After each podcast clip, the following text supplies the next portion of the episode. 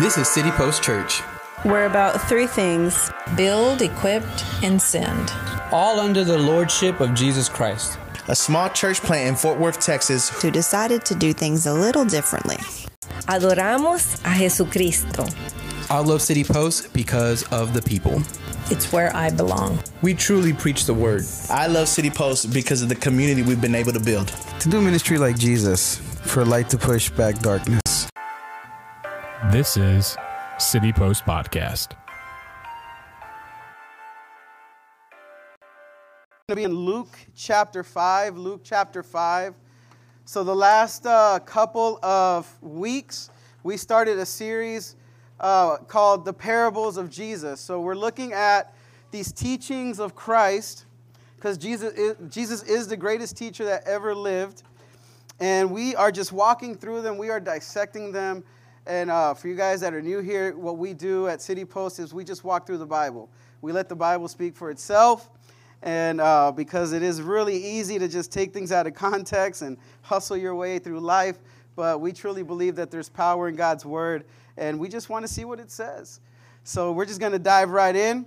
Um, so if you could look at verses 30 we're going to start at 36 verse 36 let's read this real quick uh, luke 5 verse 36 through 38 and this is the parable this is jesus speaking he says, No one tears a piece out of, new, out of a new garment to patch up an old one.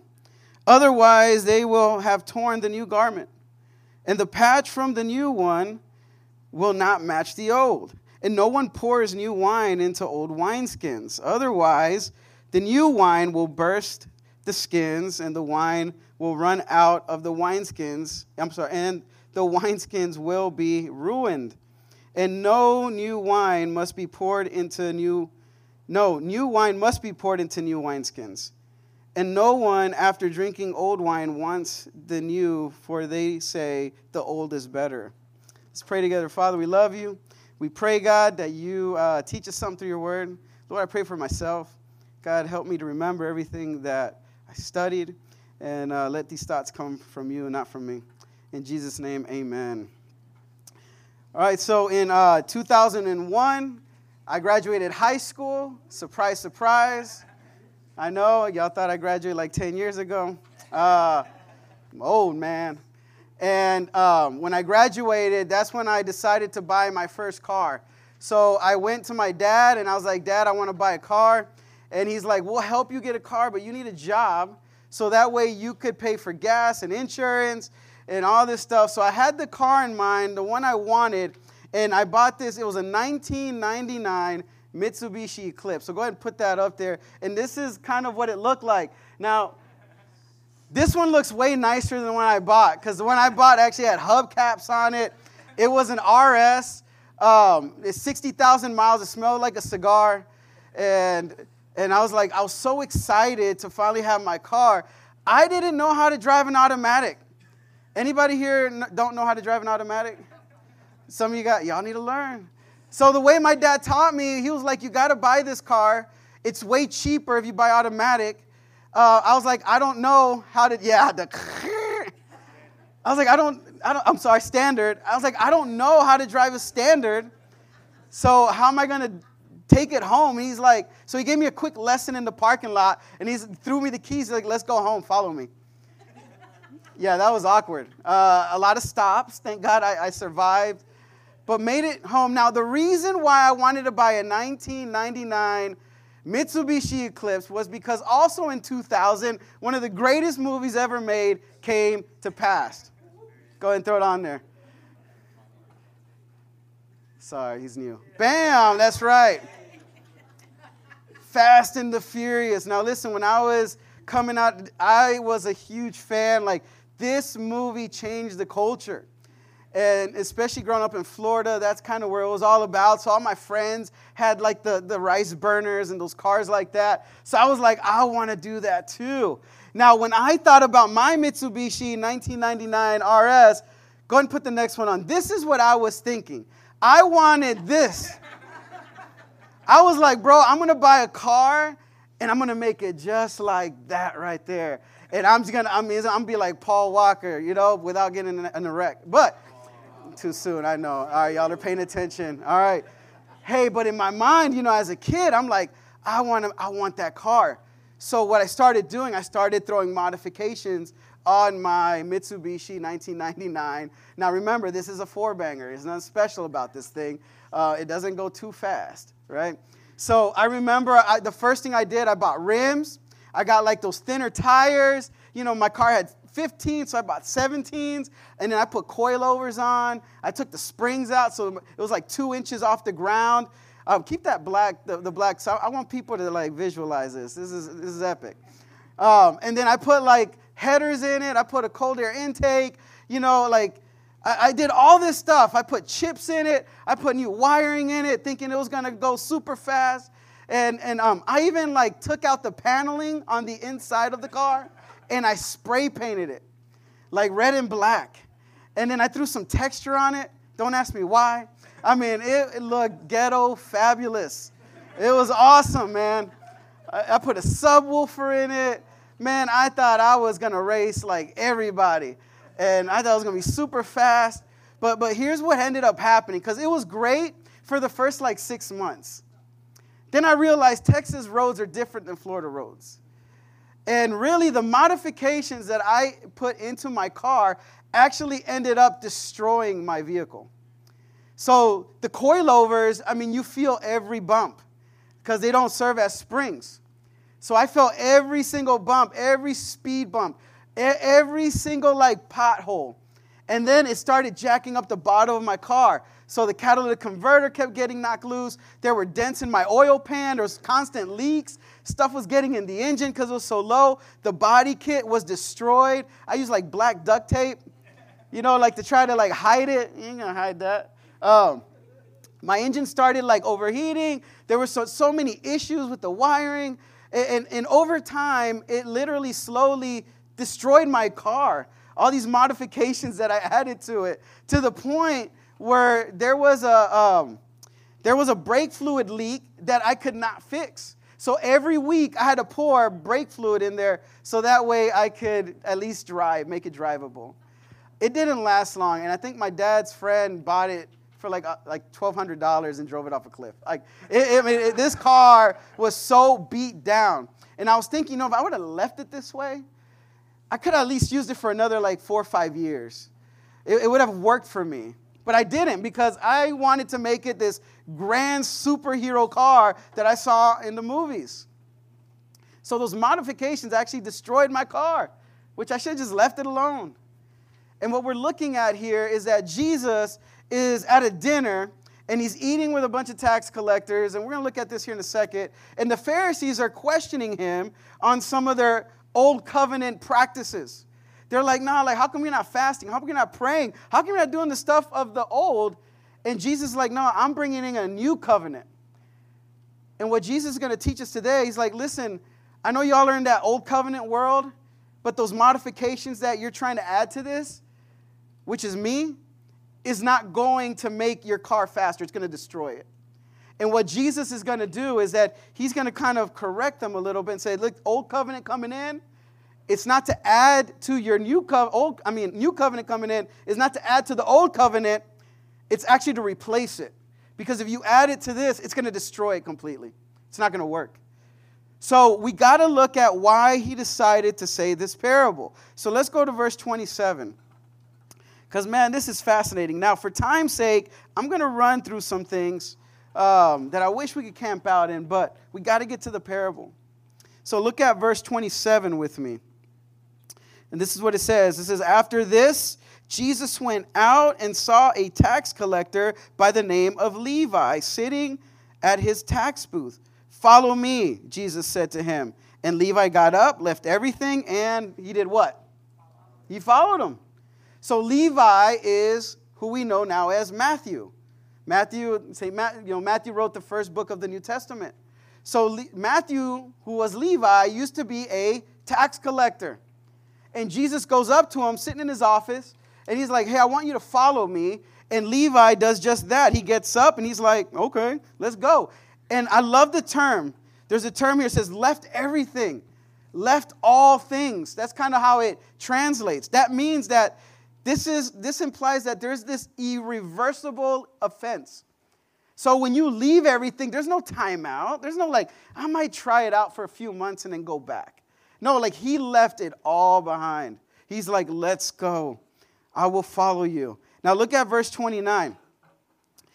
I think, I think this is one of the coolest verses of all scripture that, man, I could just preach by itself. But look at verse 29. It says, And Levi gave a big reception for him in his house. How cool is that? Levi, Jesus says, Follow me. He's like, Let's go. And then he invites him over and throws a humongous dinner for him. Like, that's something I never caught. I was like, How cool is that? And then not just that, but then Levi or Matthew brings all his peeps in. And he goes, And there was a large crowd of tax collectors and other people who were reclining at the table with them. Now, in context, you got to understand when you invite somebody to dinner in those times in that Palestinian age, that means that we like we rock together, like we do business together. Like like I'm considering you my friend. Like I'm allowing you in my house. So our relationship is no longer cordial. Like our relationship is now I know you, you know me, I am your friend, you're my friend, and we will help and work each other out or uh, work with each other. Now, who shows up? Look at verse 30 the Pharisees. The Pharisees and their scribes began grumbling to his who? Disciples. He didn't, they didn't even like go straight to Jesus. They went to like his people. So, what were they grumbling? Man, why do you eat and drink with the tax collectors and sinners? So, the grumbles came from them trying to corner Jesus again. Remember the Pharisees and the Sadducees, all the religious law, all those, all those folks, they, they separate themselves from people in society that were not like them. So, they're like, hold on a second. Why do you guys eat with tax collectors and sinners? You guys are eating with the worst of society. That makes no sense. And then they don't even say it to Jesus' face. They tell his boys that. They're like, why? And then, so it's one of those things where, like, you tell somebody something hoping that the other person hears, but it's really for them. We do this a lot in corporate America. You know, when, when, when somebody's jacking it up, so you address the whole entire group, you're like, hey guys, we all need to get here on time. Like, no, you, he's the one that's late. Talk to him. But you, you just kind of do that indirectly. It's just kind of like an HR thing. I don't know. But I feel like that's kind of what it looked like. It's like, hey, um, why are you guys doing all this? And Jesus, kind of over here, look what verse 31 and 32 say. This is Jesus, like we talked about. This is mission statement. And Jesus answered and said to them, It is not those who are healthy who need a physician, but those who are sick. I am not, I, I have not come to call the righteous to repentance, but who? Sinners. Jesus is saying, like, no, listen, this is why I'm here. Like, I came to seek and to save that which was lost. It's like what Stephen said in, in uh, John 3, verse 17. He said, I did not come to condemn the world, I came to save it. This is his MO. This is what he's about. This is his mission statement. All right, so let's see the pushback. Let's see the response from the Pharisees. Look at verse 33. And they said to him, Well, the disciples of John often fast and offer prayers and the disciples of the Pharisees also do the same. But yours eat and drink. So, what is the argument here? The argument here is that the Pharisees are calling them out, saying, Hold on a second. Our people fast and we pray. Your people eat and drink with sinners. Like we're supposed to fast and pray and show off our really like our religious ways to everybody and separate ourselves from all those who don't look like us. But you and your people are like eating and drinking with them? And they don't just say the disciples of the Pharisees. Who do they throw in? John. Who's John? John the Baptist. He's saying, listen, they, they do all this stuff, but you guys aren't doing it that way. And how does Jesus answer him? Look at verse 34. Well, you cannot make the attendants of the groom fast while the groom is with them, can you? But the days will come, and when the groom is taken away from them, then they will fast in those days. So what he's doing is he's, he's letting them know. He's like, listen, I am here. Like, like all that religious stuff, it's I'm God in the flesh, the 100% man, 100% God. I am here in your presence. It is time to be with me. It is time to celebrate. And then he says, one day, that groom is going to be taken away. He's, he's talking about his death. So he's like, no, like I'm headed to the cross. Like I'm, I'm here to go die. Like that's what I'm here for, to die, and then three days later he's going to resurrect. So he's letting them know, he's like, no, while I'm here, all that religious stuff goes out the window because there's a new way of coming, and that is the new covenant that has showed up. So, to help them understand this, he goes into a parable. Now, before the parable, I want to talk a little bit about fasting. What are the Pharisees referring to? Why are they so bent up on like fasting and prayer? Now, you see, the scriptures um, in the Old Testament, they would require that there was one day out of the whole year that you would have to fast, and that was the Day of Atonement. After that, it's up to you. You could fast in order for you to, you know, refocus. You could fast in order for you to seek God. You could do it voluntarily, but in the Old Testament, the one day you were supposed to fast is the Day of Atonement. Now, what the Pharisees did was that they would take the Old Testament laws and they would twist it, they would run with it. We saw this when Jesus talks about the Sabbath when they come at him at the Sabbath. Yeah, the Ten Commandments, he says, keep the Sabbath day holy. But what do the Pharisees do? They're like, okay, keep the Sabbath day holy. What does that look like? You're not allowed to turn on the lights. You're not allowed to walk more than 50 feet. You're not allowed to cook anything. You're not allowed to clean anything. You see, so they're adding all these rules and regulations to what God has already established. That's what they do. And then what they do is that they take that and they press it on people. And they're doing the same thing with fasting. So what they thought was listen, if I fast and I fast more than you fast, that I'm more holier than thou. God has more favor on my life than your life because I'm doing these things. And what the Pharisees would do is that they would do this publicly to try to show off. They would, they would, they would like brag about their fasting. They'd be like, man, it must be nice to eat. I've been fasting for three days to get right with the Lord. I mean, like, they would just throw those like jabs in there and, and they would try to show off because they wanted to show their works. But it was very hypocritical. So they were trying to display their own spirituality, and they're doing it right here. Well, the disciples of the Pharisees and John, they and, and Jesus, like, hold on a second. You're missing the point. The point is me. I'm in your presence. I am the one that you've been hearing about. I am the one, I'm the new covenant. I am the Messiah that has come. So, what does he do? Let's look at the parable. And so he started telling this parable. It makes it's so easy, it's hard, you know? Like, that's the best way. I, as I was reading this, I was like, ah, oh, why do I feel like it's so complicated? But really, it's not. So it says, No one tears a piece of cloth from a new garment and puts it on an old garment. Otherwise, they will both tear from the new. And the patch from the new garment will not match the old. So we all know this. We've all bought clothes or like sweaters. You wear it for about two or three days. You put it in the washing machine, in the dryer, and when, whenever you put it back on, what happens? You talk. It shrinks a little bit. So new cloth, new clothing, that, that's normal. That's what happens things kind of like shrink down, especially the cloth that they would use, that, that wool that they would make their clothing with.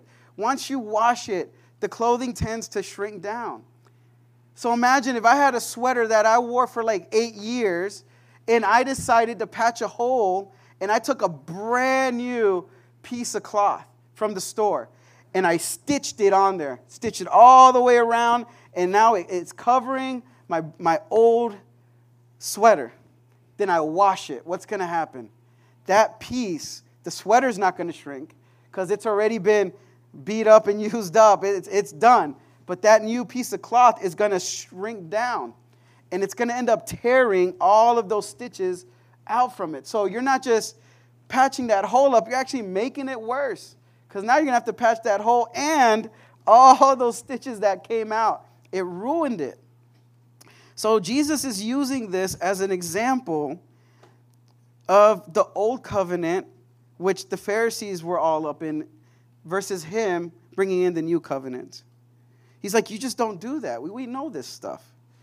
And then he look at verse 37.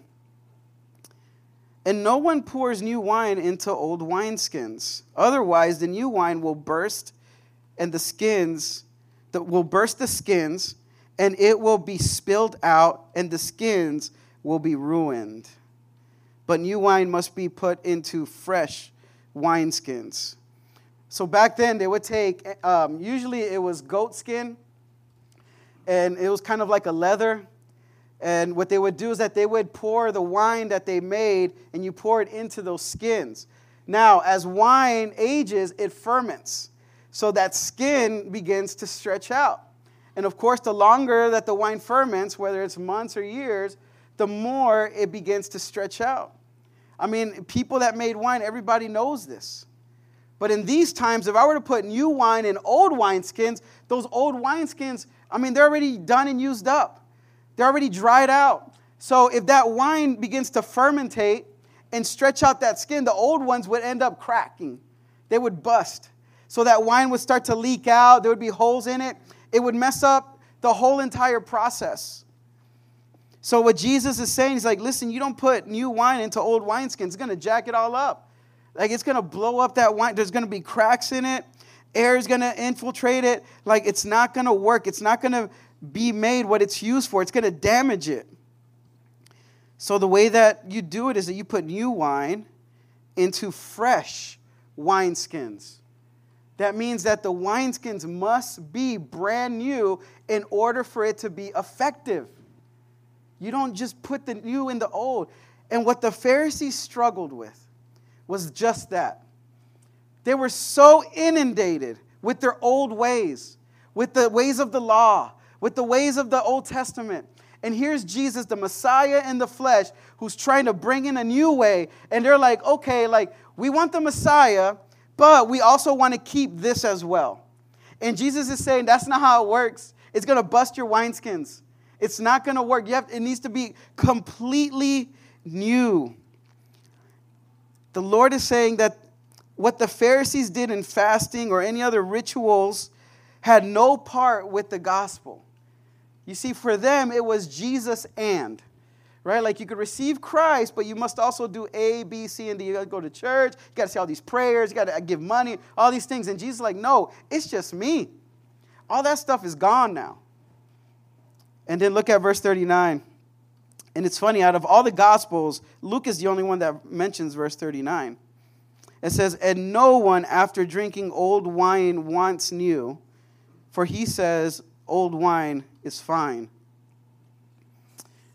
Now, for people that like wine or drink wine, we all know like old wine, that's the good stuff. The older the wine, the more expensive it is. So, what Jesus is really alluding to here is that the Pharisees, they, they've, they've have this acquired taste to the old covenant. And because they love the old covenant, because they love the ceremonies and the traditions so much, they loathe anything new that's coming. Jesus identifies as the new wine. And he's like, no, this new thing is coming, but you must have something new in order to fit me in. You can't put me and the old together. That's not how it works. So he is pushing that out to them. So we see this parable, and what Jesus is really, what he's really pushing is that he is the new covenant. Like we understand the old covenant served the purpose. The law was is still here. Jesus even said, I did not come to abolish the law, but I came to what? Fulfill it. So he's like, I'm here now. So the old is it, what we used to do is going to go away, and I'm bringing in that new covenant. And as I'm as I'm reading this, um, I was looking at the verses where where the Pharisees were questioning Jesus, and they were like, "Hey, you know, like our disciples pray, and ours, like yours, doesn't do that." You see, they were so inundated with that old covenant. They were so inundated with the old wineskins that, that they didn't know what to do with the new wine. And I'm just speaking metaphorically here. So it was really hard for them to manage this thought process.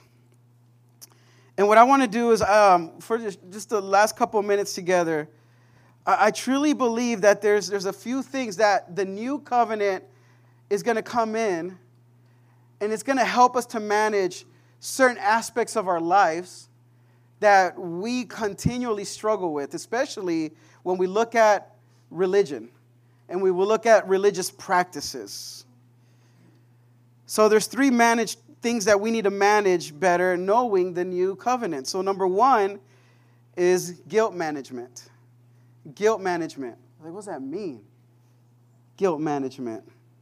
See, when the Pharisees approached the disciples of Jesus and Jesus was at the table, it was almost like they were using guilt and shame, like they were trying to guilt and shame the disciples, like kind of pointing at them, like, you're not praying and you're not fasting. You're wrong. You're not doing it our way. Like, what is this? And you know, what's funny about guilt is that whenever we fall into our sin, whenever we do things that are wrong or bad, like one of the offsets of, of sin is guilt and shame. That's like when we, when we talked about the prodigal son, right? Like when he, he had to go far away to do his dirt. And when he fell in, it was hard for him to come back because he was so filled with guilt and shame. He was like, ah, like, and he even like practiced the speech. Guilt and shame, that's what sin brings. But if we're not careful, we could also find guilt in good, in our religious activities. So, what does that look like to us? Like, man, so if, if I'm following the Lord and I jack it up or something doesn't go right, I feel guilty. I was like, oh man, I got to go pray. I got to go. I didn't read. Uh, I didn't read a lot this week. Like, I, I messed it up this week. I cussed. I saw something. Like, I promised God something and it didn't come through. And that guilt, like, bleeds into our lives. So I feel guilty when I do bad, but I also now feel guilty when I do good. That's off. But you see, that's the religious cycle. Because in the religious cycle, you owe God. You're supposed to do good. You're supposed to go to church. You're supposed to read the Bible. You're supposed to pray. You're supposed to do all these good things. But when you fall short, guilt creeps in. And that guilt is not because you sinned, that guilt is because you feel that you owe God something. And that is exactly how the Pharisees operated. So you're thinking, like, okay, I messed up. I damaged my relationship with God. Now you're like, how do I fix this? And the truth is, you can't fix it. You're not good enough to fix it. You're not special enough to fix it. There's not enough books on theology. There's not enough seminary classes. There's not enough good works that you can do in the world. There's not enough money you could give the hope like poor people. There's not enough things in this life that you can do to fix your damage in your relationship with God. So even in your good, you feel guilt. That's old wineskins. Here's the new wineskin. Jesus shows up and Jesus says, No, no, like I took all of your guilt and all of your shame on the cross. Therefore, you no longer have to feel guilt, not just in the bad, but you also don't have to feel guilt in the good because I took care of that for you. And because Jesus took care of our guilt and our shame, you know what that leaves us with? Freedom. You don't have to walk around thinking that you owe God anymore. You don't have to walk around feeling guilty anymore. That's the new wine because we have freedom in the life that we have in Christ now. So, the new wine, that, that new covenant helps us deal with, it helps us manage our guilt. Number two, love management. It helps us manage how we see and view and receive love. See, the old wineskins, the Pharisees were like, in order for God to love you, you must do A, B, C, and D. If God is really going to bless you, you must fast and pray. If God is going to like show favor on your life, you must memorize the whole Torah. But you see, that's not what the new what Jesus is bringing. It's actually opposite. Because what Jesus says is, regardless of what you do, I still love you. There's nothing that could separate my love from your life because I am love. Um, go with me to Romans chapter 8. It's a passage that many of us know, but um, this, this, this passage came to my mind as, as I was thinking about this. When we, talk, when we talk about the new, bringing in the new.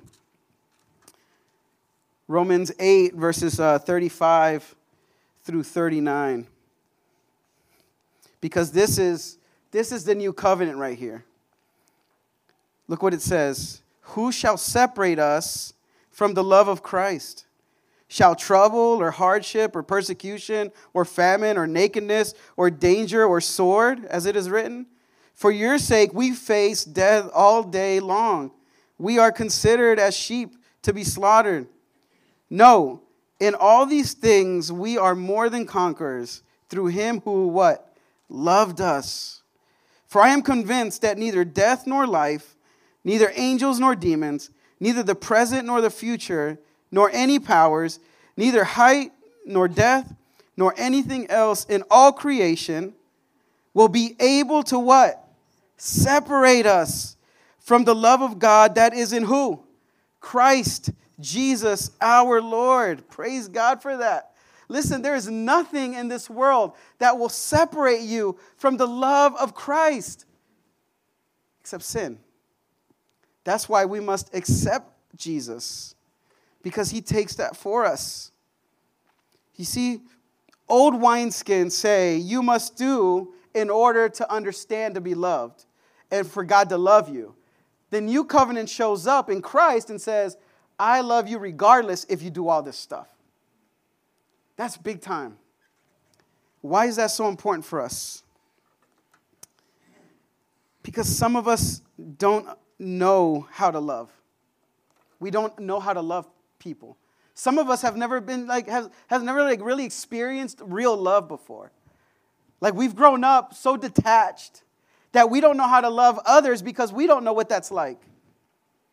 And what Jesus is saying here, he's like, no, like with the new wine, the new covenant that's showing up, I'm going to show you what love is. I'm going to be love. I'm going to give you an example of what it looks like to love. So that way you're able to go out and love others as well. So you don't just receive love, you just don't understand love, but now you're able to show love to other people. How is that possible? Because in Christ, we have the Holy Spirit. We have the Holy Spirit and we have the fruit of the Holy Spirit. I think one of the, the mistakes that we make is that we try to love people so hard because we want them to change. We're like, I'm gonna love, I'm gonna love, I'm gonna love, I'm gonna love, and hopefully they change. And honestly, you can't change nobody. It's impossible. So, because of Christ, now we understand that love. So, you don't love so you can change people. You love so you can point people to the one who could change them. That's how it works. So, like, if I love you, I love you enough to tell you that there is a better way. There's this new wine that's coming. I'm not just going to sit there and love you eh, pretending that I think you're going to change in life because you're still in your old wineskins.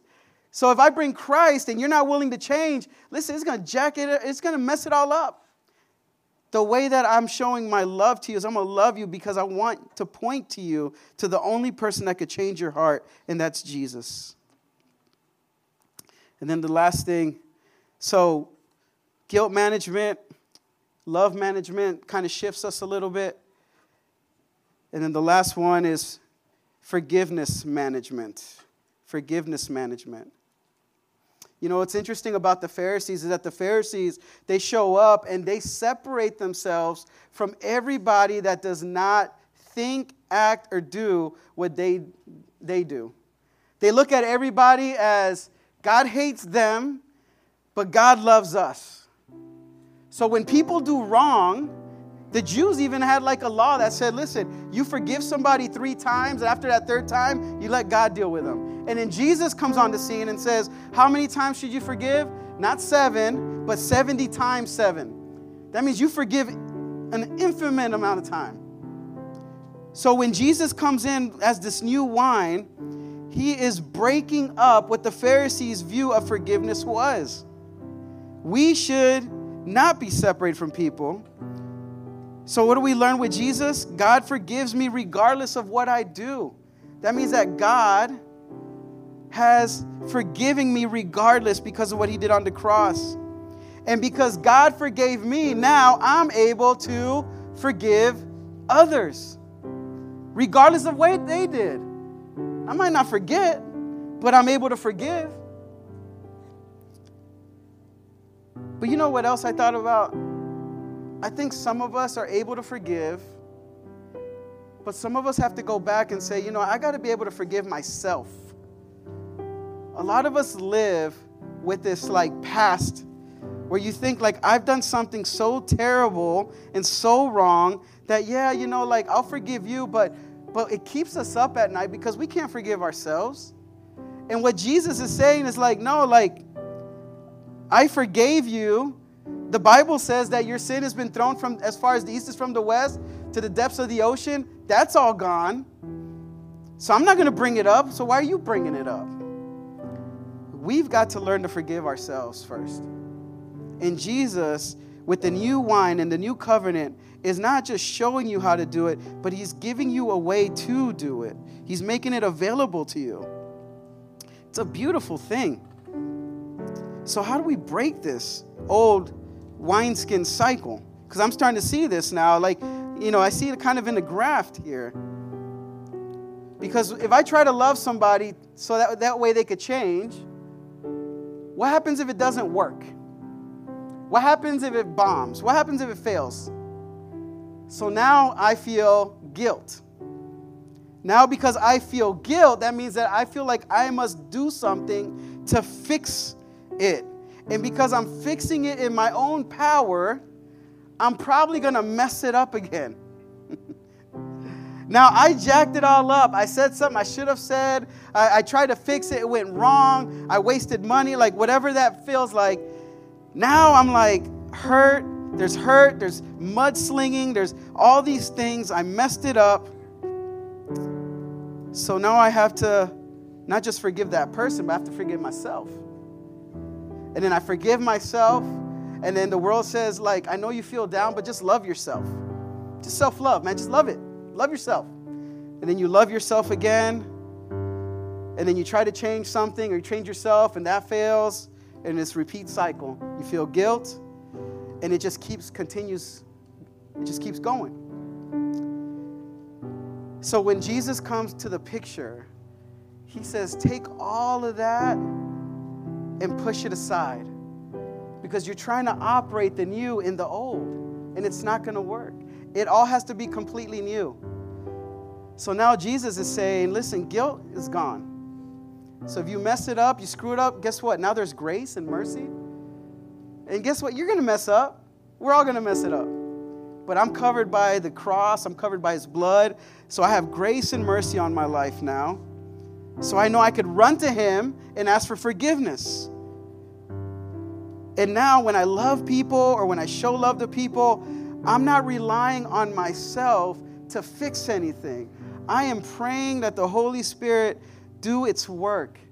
So that way, my actions and my words will transform them to see them go to Christ. I'm going to point them to Christ. And when I'm hurt, I'm going to not just forgive you, I'm not just going to forgive others, but I'm going to forgive my own self for jacking it up. For some of us, we can't move forward because we haven't forgiven ourselves yet. So when I forgive myself, now I am free. I am free in Christ. I'm free to love. I'm free to live. I'm free and I have joy in my life. Come on, man. Like, listen, joy is an attribute of God.